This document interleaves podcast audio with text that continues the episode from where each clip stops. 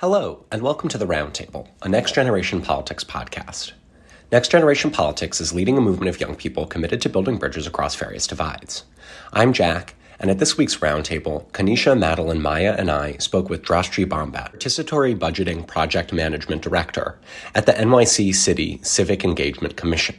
We were fortunate to have Drashti discuss The People's Money and its goals for bringing New York City one step closer in having everyone's voices heard in the government on the very day the campaign launched. The People's Money is NYC's first participatory budgeting process, through which New Yorkers across the five boroughs will have an opportunity to vote on how $5 million of the city's budget money should be spent on ideas in their communities. Drashti recognizes that people's experiences with government in the countries they've immigrated from colors the way in which they look at government. As a city of immigrants, she believes the people's money had the potential to influence their initial outlook on New York City government for the good.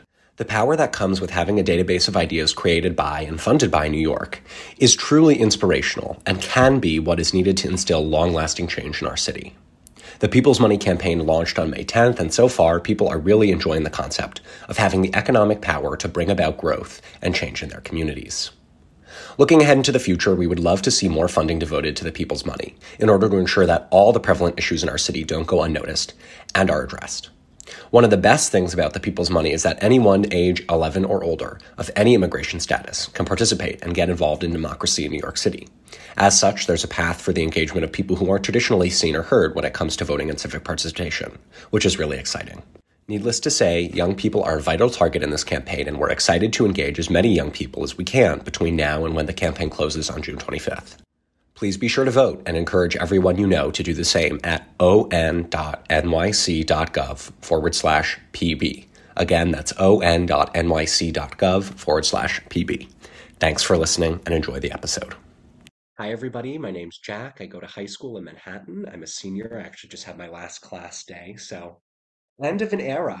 I've been with Next Gen for 3 years now. I did a civic action project where we sent freedom of expression surveys into both public and private high schools in New York City to gauge where freedom of speech is, and then wrote some blog posts on that. And since then, I've been working on the podcast and have loved getting to have really interesting and meaningful conversations every week with our guests. I'm super interested in participatory budgeting, both as a citizen and then also as someone who is interacting a lot with the machinery of government.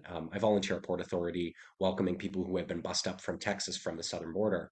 And so there's a lot of government service and, sort of NGOs and public-private partnerships going on there. And so it's very interesting to me to understand how any of this money is being allocated. I didn't know about the People's Money, and I was really excited to learn what's going on and how participatory budgeting is important and how it works. So today, I'd be really excited to talk more about what the distinct phases are, why they're structured the way we have, and then where the project is right now and what's happening with it. Hi, my name is Kanisha, and I'm a high school senior from Queens, New York. And in addition to being on the podcast, I'm also a facilitator at YVote.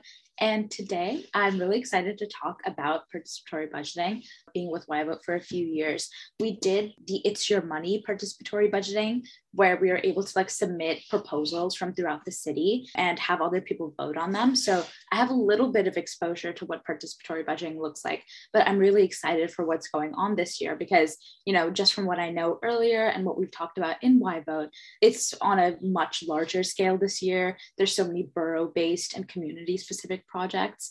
And I just love the opportunity for any young people, especially in such a unique circumstance, regardless of immigration status or anything like that, being able to vote. So I'm just really excited to discuss, a little bit more about what participatory budgeting is going to look like and its implications for the future of civic engagement in New York. Hello, my name is Maya, and I'm a senior in high school from Iowa City, Iowa. This is my first full school year being on the Next Gen team, but in addition to the podcast, I'm also involved in civic engagement in my area through things like the Iowa Youth Congress. I was reading about the participatory budget plan and thought it was really cool, and I'm very excited to hear about this method of building public trust and involvement in the government. And yeah, like Kanisha said, I thought it was really interesting how many demographics you plan to incorporate into this. So I would really be interested in hearing about how you came up with this plan and why you chose to make the decisions that you did. Great. Thank you so much. It was so wonderful hearing all three of you chat a little bit about your experience with participatory budgeting thus far. My name is Drashti Brahmbhatt. I use she, her pronouns. I work at the New York City Civic Engagement Commission as the director of the citywide participatory budgeting program. And I'm really excited to dig into all of these questions with you all. But over to Jillian. Hi, everybody. I'm Jillian Youngblood, and I'm the executive director of Civic Genius, which is a national nonpartisan civic engagement organization. Also really, really psyched to hear how excited everybody is about participatory budgeting, which I think is one of the only real deliberative processes that we see in the US that has really gotten some traction. And at Civic Genius, I'm really interested in expanding opportunities for people to come together from across the ideological and political spectrum to deliberate on all kinds of things. So I think it's really exciting that participatory budgeting can kind of be a blueprint for doing that. I'd be excited if you could expound a little more. Could you tell us what is participatory budgeting? How has it been implemented in New York? Could you talk about the nonprofit you're involved in and how that ties into all of this? I can take a first stab at explaining a little bit more about participatory budgeting, but then Jillian, I'd love to hear your thoughts as well. Participatory budgeting, most people may not know, but has been in New York City since 2011. But let me actually back up for some of the listeners on the podcast. Participatory budgeting is a bit of a long word, so I might just say PB from now on. PB was originally from Brazil, Porto Alegre, Brazil, in 1989. It was created as an anti-poverty intervention to have public members decide how to spend part of a public budget. But it's a global phenomenon. It's been implemented over 11,000 times in places all over the world. And I'm not just talking about cities, states, and countries, but also other types of institutions like schools and faith institutions. Essentially, it's wherever you have some sort of public budget and people to help you decide on how to spend some of it. It's definitely part of a movement to shift power into the people's hands. Obviously, in everyday life, not everyone has a lot of time to make big decisions, and that's probably why we elect people to represent us and fight for the issues we care about.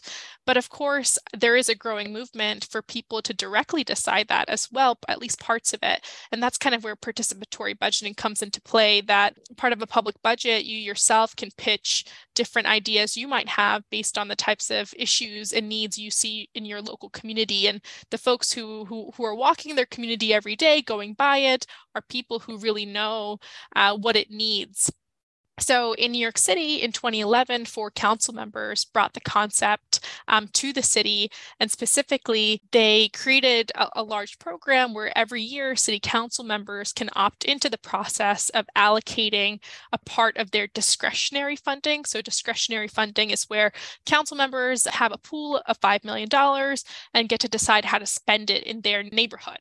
But the council members who participate in this, they allocate usually $1 million of it, and it's typically capital funding, so things that can be used for capital projects that require infrastructure, types of projects like school renovations, etc. And they have their constituents, through a year-long process, decide how to spend that $1 million.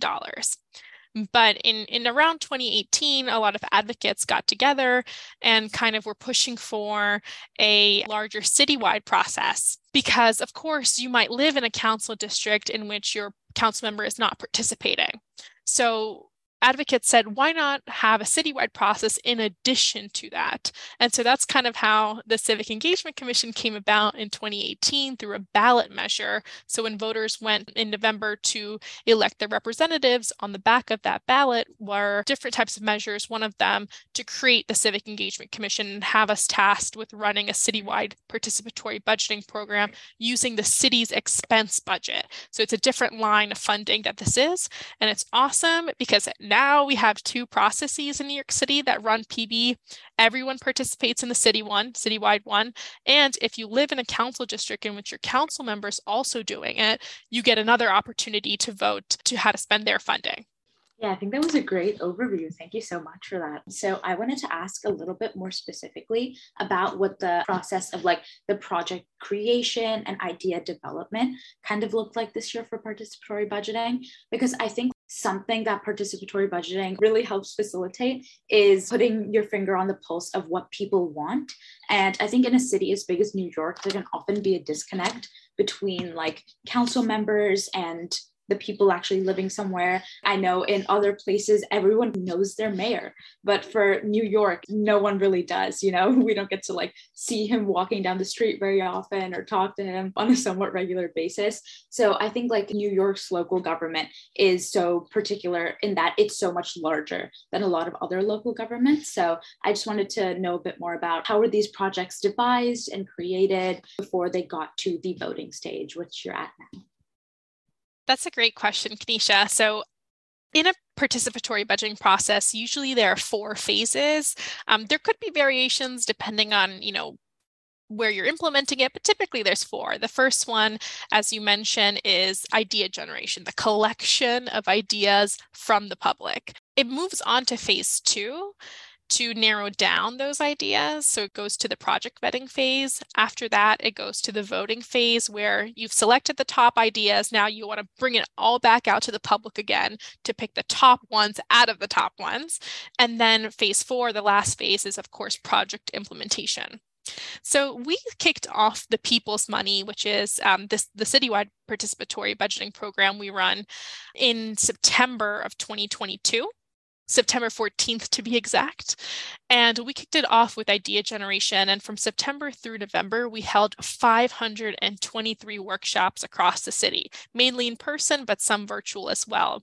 And in these sessions, it was so phenomenal because it's the first time in New York City this type of work was being done. There has not been a process in which these many sessions were held, and there was new interactive material at these sessions. So specifically, when we invited people to the workshop, it was typically almost 2 hours long. There were different modules of the sections. The first module concentrated on just learning about the city budget. So playing a trivia game with everyone in the room to learn about how big is the expense budget in New York City. You know, if you had to guess how much of the city's budget is spent on arts and culture, if you had to guess how many languages are spoken in New York City. So just really getting acclimated with some data and statistics and knowledge and cool facts of our city that most people sometimes take for granted or don't really realize what things are being done in our city.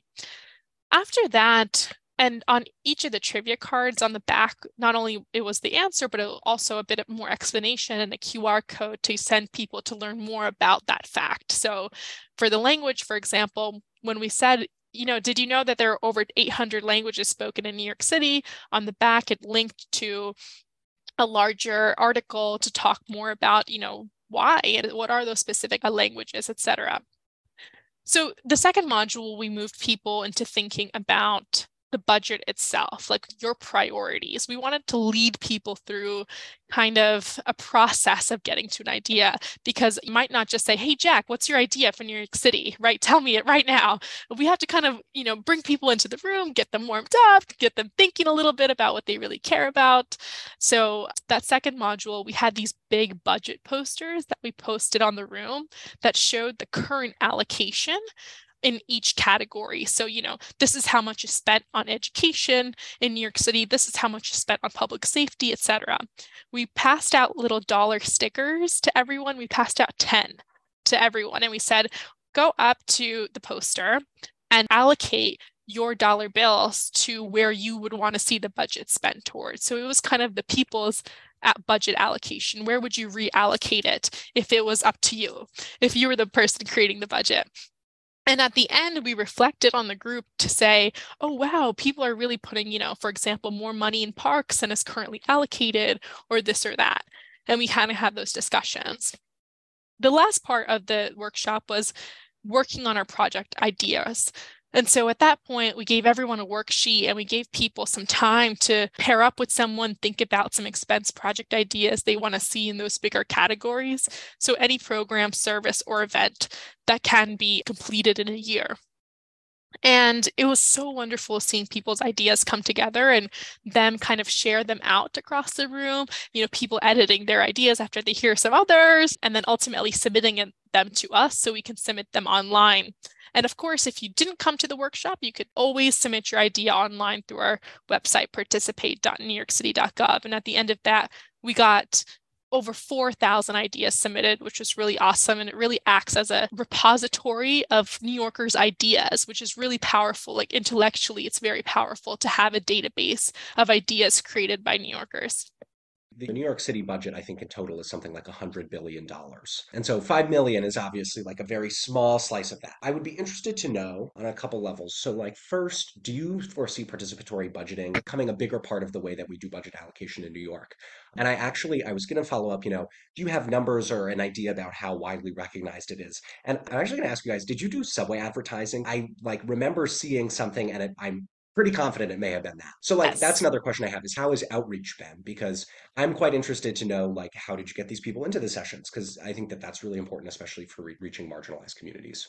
So I'd love to hear sort of how you think broad community outreach is. Do you foresee a point where I could go ask my mom and she would know what participatory budgeting is? And then second, do you think that there's room for lawmakers to be allocating by themselves? Or in your ideal world, would New York be allocating its budget totally democratically through this process? Those are really great questions. I'll kind of divide them into two a little bit. One, I feel like you were getting at the question around equity, right? That participatory budgeting, sometimes a criticism of this type of process is that, oh no, government is creating another process in which only high information residents are receiving this info and are contributing their own ideas and are voting on their own ideas. And the most marginalized members of our community don't even hear about this, don't get involved, and the projects don't reflect that sentiment. That's a very, very valid concern. And that's one concern that we have really hyper-focused on because we wanted to create a process that was not only on paper inclusive, right, age 11 plus, regardless of immigration incarceration status, but in actuality, it demonstrates that. So what we did, at least for idea generation sessions, we launched an open call last summer to all community groups in New York City. So not only nonprofits, but CUNY campuses, Department of Education, schools, community boards, et cetera, to apply to host a session. The Civic Engagement Commission for the participatory budgeting team is not that big. We, 5 to 8 people. So we really wanted to utilize our platform and leverage to get the word out into our entire city. So we actually ended up working with 82 community-based partners to host those sessions. And we're really proud to host, have partnered with wonderful organizations and CUNY campuses, including Baruch, including CUNY in the Heights, some Department of Education schools, community boards, as I mentioned, the New York Immigration Coalition, really big organizations that work with high priority populations of ours, including immigrants and limited English proficient learners, young people, older adults, public housing residents. We held idea generation sessions in various NYCHA developments across the city with our partner, Fund for Public Housing, which now goes by Community Housing Fund. And so it was really amazing to work with the plethora of partners to get the word out. And the data, we collected surveys from the idea generation workshops to not only help us learn from the process, because we're kind of learning as we go and changing and pivoting and iterating,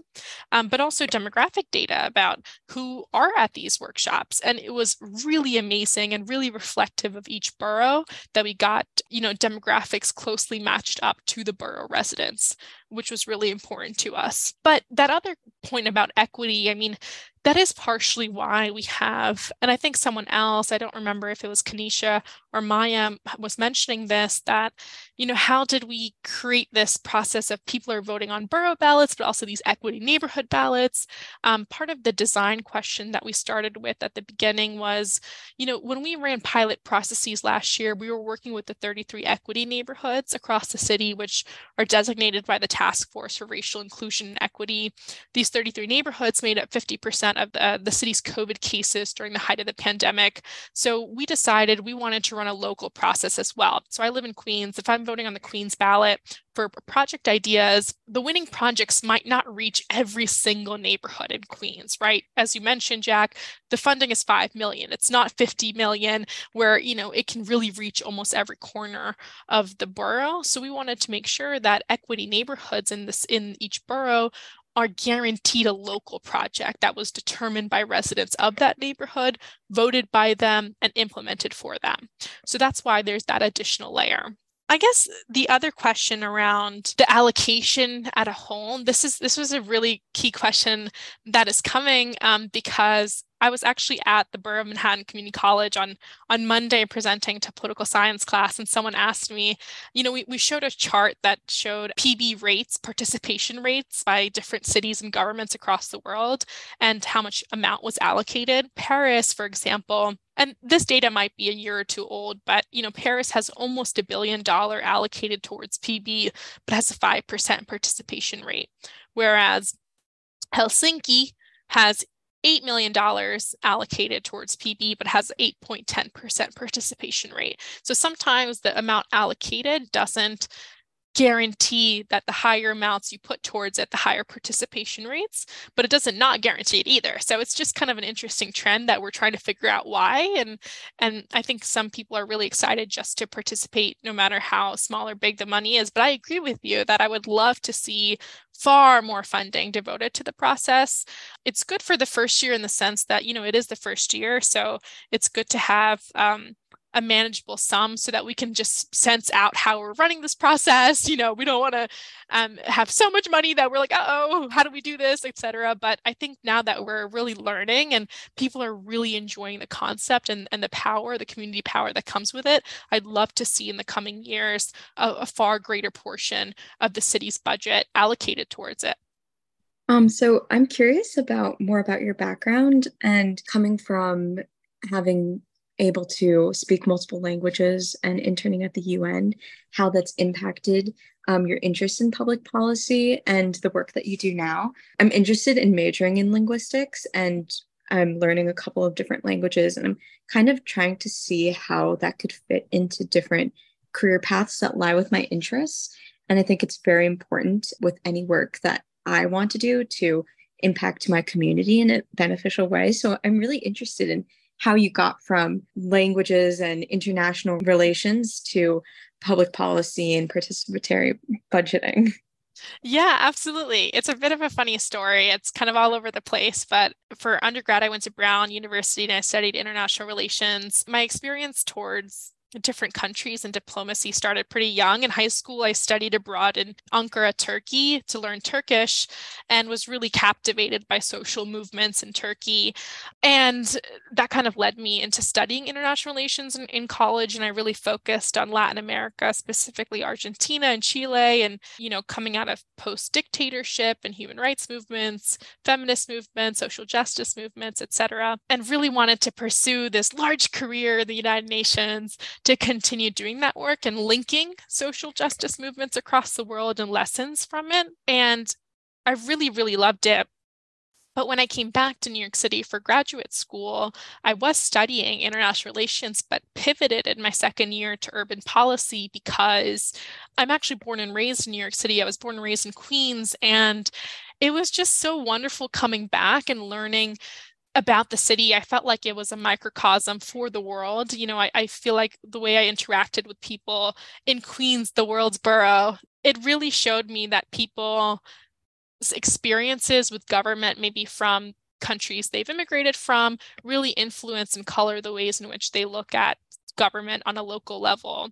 And so it was important for me to kind of take a step back and realize where could I have more impact. And I felt like I could have more impact in New York City government. And when I was reading a lot about participatory budgeting after some time in the campaign world, it really spoke to me. Growing up in New York City, my parents had been undocumented for over 30 years, and they never had an opportunity to have a say in how government works for them or should work for them. So it was really powerful to see something, however small, right? I feel like citywide PB, we're a little bit of the underdogs. Hopefully we're getting there soon sometime, but even the small processes in which folks really feel like just because they don't have some sort of document that some government made up about them, that they can't participate in how their communities' needs are met. So that was really powerful for me to come back. But just to answer that part of the question, I think having language skills is super, super important. And it's really amazing. I mean, all of our materials are translated into 12 additional languages across the city. And while getting at the vote, it's important to not only have those materials, but be able to translate, interpret on the fly as well with folks. And so whenever we have sessions, it's useful for me to bring in my language skills in making sure someone feels comfortable in interacting with our program and materials as well. So I would definitely highly encourage you to continue pursuing your linguistics passions. This is kind of switching gears a little bit, but I was a little curious about the political implications of a PB project. So I guess if you could just tell us, what was the process of getting this plan approved with politicians? And then also if you do want to expand the amount of money that is being involved in this project, if you expect any pushback from politicians in that sense. That's a great question, Maya. It's an interesting one. I mean, the good thing about participatory budgeting is that it was voted by New Yorkers through a ballot measure. So it is in our city's charter, which is our city's constitution officially, right? So you can't undo citywide participatory budgeting in New York City unless it goes through another type of ballot measure where we want to get rid of citywide PB. So the program is here to stay. But you're right, every year, it is a political decision of how much funding, right, of this year's $5 million for the projects themselves. And of course, there's additional funding for our agency to be able to run the process and build community partnerships to get the word out is a decision made by the mayor, right? So I'm hoping that the results of this first year encourage the mayor to put more up to the process for sure.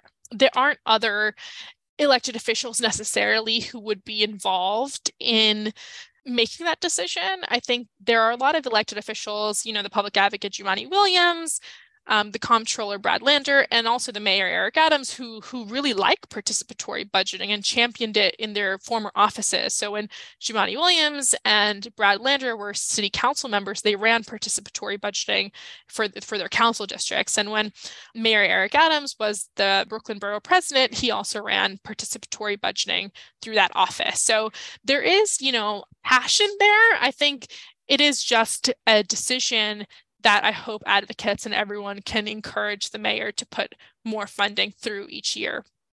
Yeah, and I wanted to ask a little bit about how participatory budgeting is going this year. I know it's obviously very early to tell because voting just opened today, but I just love to hear a little bit of your thoughts about what you hope is going to happen with the participatory budgeting. And I think especially when it comes to young people, what do you think this process can do for young people that are looking to get involved in democracy and their city? And how can it kind of pave a way forward, especially for the engagement of a lot of people who aren't traditional, I guess, seen or heard when it comes to more traditional processes like voting? Yeah, absolutely. And, participatory budgeting, I mean, my personal hopes of it are exactly that, in that my focuses are those folks age 11 and 18, right, that don't really have other civic opportunities in the city to participate in beyond, student government, et cetera. But if you can't vote yet in elections, you might feel demoralized about how you can contribute to decisions that are being made about you without you. And so I think that it's super important that young people are a pivotal part of our plan, which is why we're also super excited to partner with YVote on all of this for voting. And we're really excited for a lot of high schools like all of yours to be receiving ballots and getting out the word. It's really awesome because, I had gotten a call the other day from a 5th grade elementary school teacher saying, "Hi, did I get the right number? Some of our students submitted ideas in the fall and we wanted to see if any of them made it onto the ballot and how we can vote." And so, we sent her a ballot box, some ballots. And so we're really excited that people are hearing about it. And that's, I think, our biggest hope, to kind of make a mark in the city a little bit so that this thing called the people's money becomes part of our vocabulary as we move forward and becomes part of the culture of being a New Yorker. But yeah, I mean, we're really excited to be partnering with middle schools and high schools across the city, and we're trying to build those relationships out. And, you know, there are a couple CUNY campuses right now that are going to be having vote sites and voting days of action on their campus. But I think the main thing that we're working towards is building partnerships throughout the year. As I mentioned, in the fall, we worked with 82 community partners. In the voting phase, we're working with a similar number of partners. And these are folks who are, you know, just trusting us and kind of going with the flow to figure out how we can pull this thing off in the first year. And we're really excited to work with them in the coming years to change the programming, to incorporate creative aspects, their feedback, you know, oh, this font size needs to be bigger. These questions would be, how about we create a version of the trivia card deck just for young people that relates more to what they care about. So I think lessons is a big thing. And I think that the community partners that we're building, and then the specific focuses we have on young people, on immigrants, and language learners as well.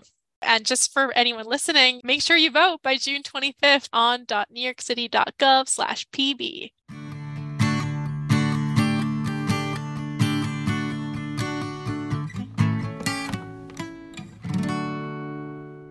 That's all for today with Next Generation Politics. I'm editor Vanessa Chen signing off.